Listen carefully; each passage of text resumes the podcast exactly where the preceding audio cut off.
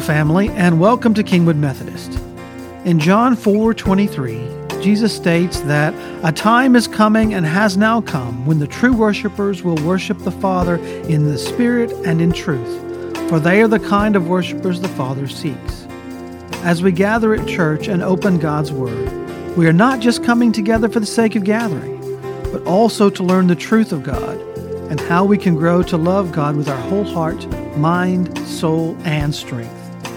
As we continually surrender our lives to the Word of God, by the power of the Holy Spirit, we become the types of worshipers our Heavenly Father seeks.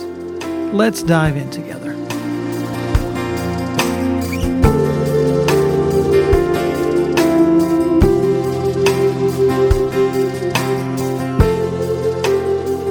All right, kiddos, if y'all want to head out to Children's Church, now is the time for you to, well, golly. Ooh. And if you're a child at heart, you can go as well. Just know that you have to sit on the floor, and that may deter you from.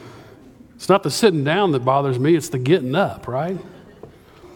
So today's text, I want to do something a little different. Um, usually we'll stand, we'll read the scripture, then there'll be a sermon. Um, today, um, I'm not going to ask you to stand for the text, not because um, it's less holy or important, but just simply because there's 22 verses, and I want to unpack it as we go through. I'd like the text to be the sermon today. I'd like to do something a little different, which is just walk through the text and let the text speak, because there's so many marvelous things within this Lucan text.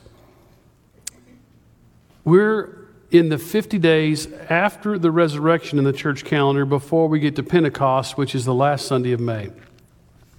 There's 40 days in Lent, but there's 50 days in post resurrection. That should give us a hint that, yes, there's importance to self reflection, but the resurrection is just a little bit more important. In fact, everything hinges on the resurrection. Everything. And so today we're going to unpack that. And, and before we move into that Luke text, I want to kind of just remind us of what's peculiar about Luke. In the Gospel of Luke, what we're going to encounter in a few minutes is the very first text that encounters a resurrected Christ with any of the disciples. And, and that's what's really fascinating. In, in Luke chapter 24, verses 1 through 12, G, uh, Mary goes to the garden and she sees someone in dazzling white but she doesn't encounter Jesus. Now, when you look at Matthew and you look at Mark and you look at John, you have Mary Magdalene encountering the risen Christ. And then um, in different passages, for example, the Gospel of John uh, records that Peter and the disciple whom Jesus loved, who is John, raced to the tomb, but the, Jesus, the disciple whom Jesus loved got there first. It's like he wanted everybody to know that the fastest disciple was John, right? Mark is interesting because Mark will tell us in um, the post resurrection experience that he also appeared to two on the country. So there's almost an allusion in Mark to what we're going to read in Luke. You can visit Emmaus today. Uh, Emmaus is a place that's about seven miles, you're going to hear south of Jerusalem. Uh, this is what it looks like in what's known as the remains of Emmaus. It's a Byzantine church in a whole area that was set up and it's really fascinating what that looks like today. You can see where um, there was a courtyard, etc. Have we got that picture we can put up for? Oh, it's not working? Okay. In your mind's eye. but you can visit it today and you can see what that looks like. And there are very few places that when you visit, you can say Jesus appeared with certainty or walked. This is one of those places where we can't say with a great deal of certainty, but it's what it commemorates, and that is the encounter of Christ. So, some things before we ever get to the text, and then you're going to have to get out your Bible because we're going to walk through text or your phone or something because we're going to have to walk through, and you won't have the convenience of the screen as they're trying to figure that out now. But in Luke chapter 24, here's some things I want you to watch for. The first thing I want you, want you to watch for as you get in Luke is where were the disciples? Where were Cleopas, who's named, and the other disciple? And by the way, the unnamed disciple, I wonder that's sort of a, an ability for us to find ourselves in that text. You know, maybe you're the one that's walking with Cleopas. A lot of historians say it was his wife. I mean, it doesn't say who it was. So it gives us a chance to read ourselves into the text. But think of this they're leaving Jerusalem. Their backs are to the resurrection, and Jesus will still find them. Don't miss that in the text. They're not walking to the resurrection, they're walking away from it. The second thing we're going to impact is how much they knowledge they have about what happened. I want you to really watch for that. It's fascinating to know how much they have the head knowledge. They know what's happened. And then we're going to look at a couple of texts that are incredibly tran- um, just transformative that really everything hinges on.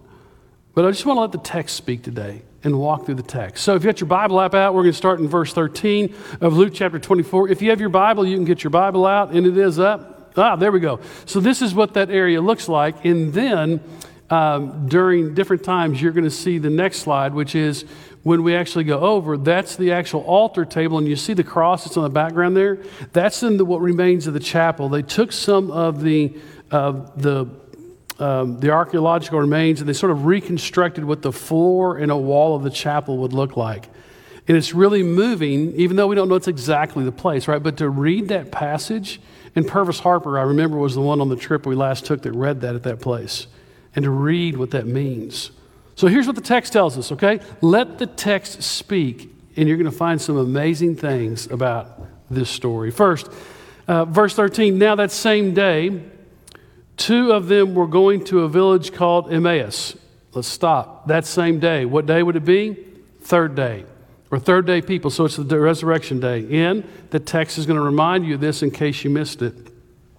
About seven miles from Jerusalem, and they were talking with each, other about everything that had happened. And as they talked and discussed these things with each other, Jesus himself came up and walked along with them, but they were kept from recognizing him. Now, verse 16 perplexes a lot of people. They were kept from recognizing him. I often I say time and time again when you come to a place that the text is difficult to understand, keep reading, underline what's there, and let the text speak. When you do the biblical study, this word that they were kept from recognizing them is not that Jesus sort of spiritually put his hand over their eyes. It's not that Jesus didn't appear who he was. And this is not sort of a hide and seek thing. You're going to find that the text is going to tell you a little bit later exactly why they were kept from seeing him. And the text will speak. But Jesus walks alongside them. So get this, get this grace. They're walking away from the resurrection. They were talking to each other about everything that happened. We're going to unpack that. And Jesus walks with them. That's grace. That even when you walk away, Christ will walk beside. And then, as we wrap up this text about these questions on the way to the cross, on the journey to the cross, here comes the question from Jesus What are you discussing as you, uh, together as you walk along? What are you talking about? And they stood still, and their faces were downcast. And then one of them, named Cleopas, asked him, are you the only one visiting Jerusalem who doesn't know the things that have happened there in these days? And Jesus is awesome. He takes it to a whole nother level. Well, well, what things? Now put a pause in that. Just think, what if this text is the reminder to us that anytime we struggle, God's okay with our questions? God, do you not care what's going on? And maybe God's wanting to say, well, well, what's going on? Talk to me about it. So Jesus is, in, he already knows he's the resurrected Christ. They don't recognize who he is, and he's just inviting them, well, well, well what things? What are y'all talking about? Tell me a little more about that. And they get an A plus in the next few verses about Jesus of Nazareth. He was a prophet, powerful in word and deed before God and all the people. And the chief priests and our rulers handed him over to be sentenced to death, and they crucified him. A plus. Absolutely A plus. Is there anything wrong in what the stories they've told so far? Have they absolutely nailed the story? They know the story. If you want to find where most of our hangup happens in our faith and in these folks, it's the next four words. If you're comfortable writing your Bible, writing it. If you want to tap, you can highlight in Bible Gateway. Verse 21 says, But we had hoped. But we had hoped that he was going to be the one to redeem Israel. Wow. So hang on to that thought because now tell me how accurate they tell the story.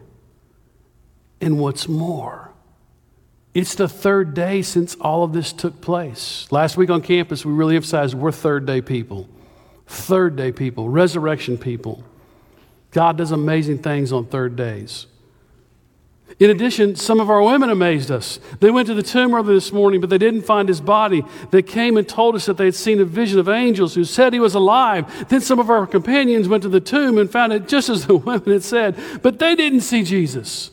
A plus on the details, right? But we had hoped. They get everything right about Jesus' crucifixion, about his bodily resurrection, but they had hoped. You see what might be causing their blind eyes? You see, it wasn't what Jesus did to them. It was that they were so focused on something different they couldn't see. Even though they knew the story, they couldn't see how it impacted their life. That's us. We know the story. Uh, it's often, it says, well, I need to read the Bible. Maybe you need to let the Bible read you. Let the text read your life. Jesus says to them, How foolish you are. And now, slow to believe all the prophets have spoken. Did not the Messiah have to suffer these things and then enter into his glory? And then, verse 27 and beginning with Moses and all the prophets, he explained to them what was said in all the scriptures concerning himself. They still don't recognize it's Jesus. He's going to the Old Testament, right? Remember, they don't have the New Testament. I know that may be obvious, but it's all of the Old Testament references. Maybe it was Isaiah, by his stripes we are healed, right? Maybe it was a little bit of a Jonah, remembering that salvation will come to the Jews and the Gentiles. Maybe it was Joel, whoever calls upon the name of the Lord shall be saved. We, don't we aren't told, but he went through all the scriptures that refer to him as the Messiah. And as they approached the village to which they were going, Jesus continued as if he was going on a little farther. I love that line. I've got it underlined in every Bible I have. Jesus is always going on a little farther. Still, are their eyes opened? No. They know it. They've been in conversation with it. They got A plus on the details, except for we had hoped he would redeem Israel. And he acted like he was going on further, but they strongly urged, Stay with us, for it's nearly evening. The day's almost over. And so he went in to stay with them. I don't know what's going on with this text at this point. I don't want to psychologize a text. I don't want to turn into Oprah here or Dr. Phil, okay? I don't want to do that to the text. But, but I do want to lean into this part of it. Do you see the humanity of the resurrected Christ? He's staying engaged with these disciples who backs are still the resurrection, who've answered all the questions correctly, who still do not recognize, even after having the best Bible teacher that ever existed, give them a Bible lesson, right? There's cliff notes from the Son of God. It doesn't get any better than that, right? Still. And so he's at the table with him. It's dinner time, and he takes the bread. He gives thanks. He breaks the bread, he begins to give it to them. Now, this is not Holy Communion, but you, do you recognize the language? He takes the bread, he breaks the bread, he gives thanks to God, he gives it to them. Here's what's fascinating about this text, okay? This is where I nerd out too often, but I'm going to nerd out with you and help you see what I'm seeing. So, in Jewish tradition, if you were the visitor, you would not do the distributing of anything. You would be the recipient, right? You would be the recipient. Everybody else would serve you. They'd watch. What does Jesus do? He becomes the one who actually becomes the host at the table. I mean, the text is clear. I know they're traveling, but hey, come on, stay with us. It's not like, hey, stay with us, and do you mind doing the dishes and cleaning the dinner and buying the pizza? I mean, the implication in Jewish tradition is if you're a traveler and we invite you to come with us, you will be our guest. Jesus flips the table. And no, doesn't he do that all the time? That when we invite him to our table, he will be the one who serves us. Verse 31. If you don't underline anything else, verse 31. Then their eyes were opened and they recognized him and he disappeared from their sight. That it's in the breaking of the bread. Now, there's, there's no Eucharistic language here. There's no Holy Communion, Great Thanksgiving language here, right? But, but they recognize him in the breaking of the bread. That's what I hope for everybody. That, that's what I hope every time you come, that you recognize Christ in the breaking of the bread. The bread's a little, I'll warn you today, it's, a, it's, it's just a little more crumbly. And so don't miss the image of grace that by the time three or four of you have already had communion, the floor is going to be pretty messy. And I love the imagery that we, we honor the elements, but we believe them to be ordinary bread and ordinary juice. But don't miss the imagery that God's okay with this mess and He's okay with your mess. And I don't want us to keep trying, I don't want us to try and build a church where everybody puts on a mask to say everything's okay. I want to build a church where people come authentic and true and honest. And if we're really going to get there, we've got to have more of our men, more of our women, more of our youth, more of our children constantly involved in those groups and gatherings where they know they can just simply say, This is where I need some help. This is what God's doing in my life. And they said to each other in verse 32 Were not our hearts burning within us while he talked with us on the road and opened the scriptures to us? I mean, I, I could, I, could, I could break out a separate sermon on each one of these for weeks. Listen to what they say. Were not our hearts burning within us when he opened the scriptures to us? In other words, before they recognized who he was, God was already at work opening their eyes to the scriptures.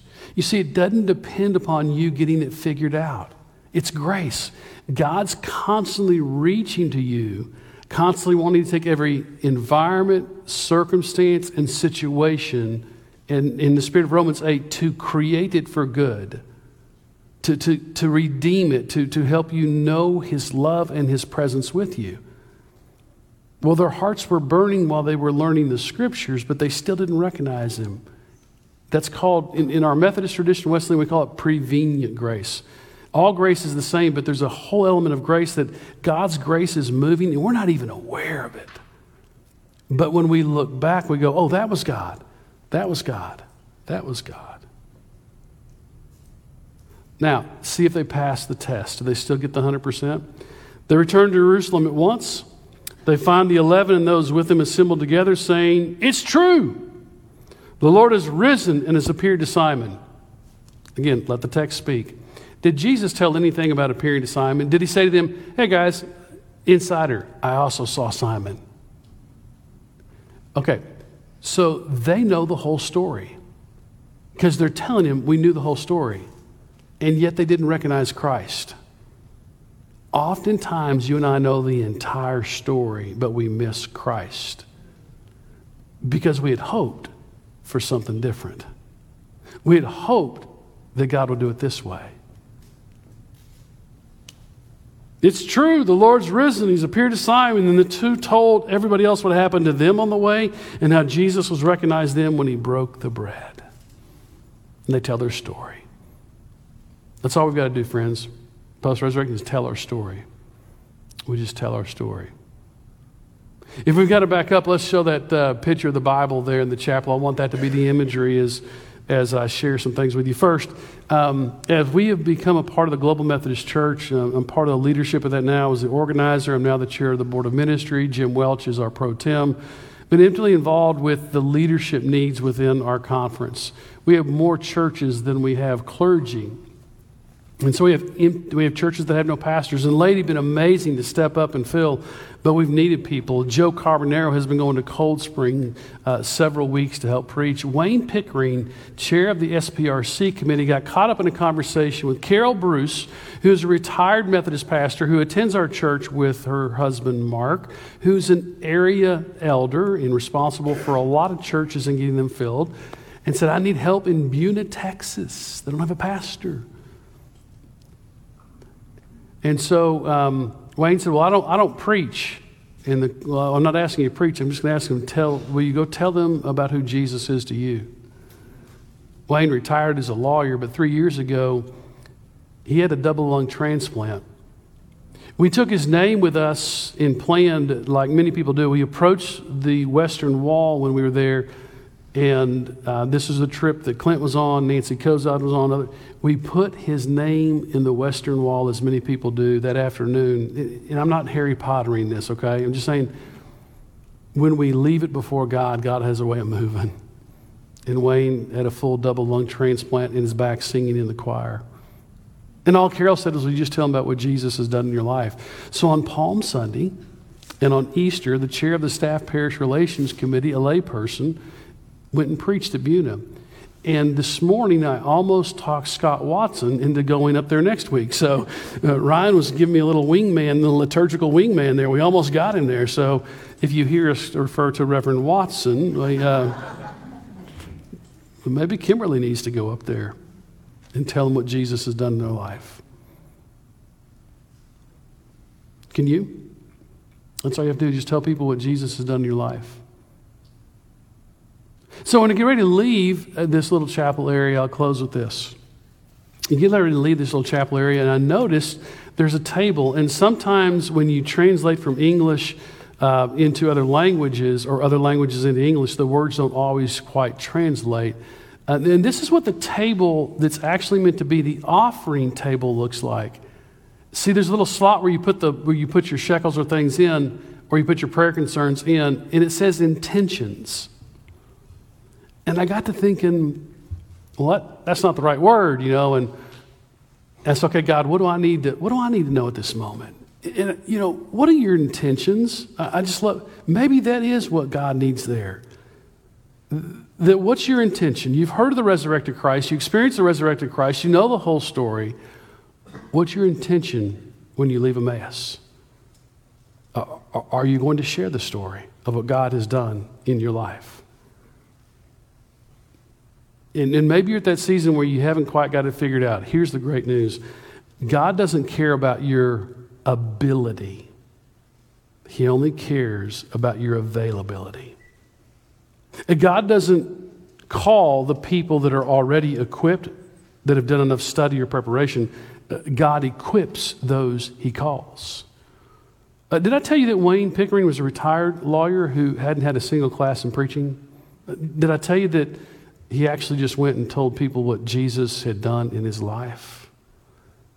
If Wayne can drive two hours to Buna, Texas on Palm Sunday and Easter and be the preacher and come back intact, excited, m- maybe you can do something. I'm not going to ask you to go preach somewhere. Don't, don't, don't turn your back on me. Walk out. But, but I'm asking you, where can Christ and his love be shared? Through you for others. And you don't have to predict where they're going to spend eternity because that's not your call. You don't have to fix every problem. All you have to do is say, I don't know, but this is who this is who God is to me, and this is what Christ has done for me. And let me tell you the most important thing in your witness you need to tell. Tell them about the broken parts that aren't fixed that still are hurting. Tell them about what's not yet figured out. Don't you dare try to tell somebody that because you love Jesus, everything's worked out fine. You're back in skinny jeans, you got all your hair, and the kids are making straight A's, and the 401k didn't take a dip like everybody else's because that's how we love the Lord. Don't you dare do that. You tell them the 401k sucketh. the kids are kind of struggling with them right now. The job, it's boring. You know, we're going through life stage stuff. Tell them the crappy stuff. Let me be real honest. Tell them the crappy stuff. And tell them a God who's with you, even in the midst when you're knee deep in that stuff, because He loves you. He's never going to let go of you. Tell them about that God, because that's who the God we serve and who loves us really is.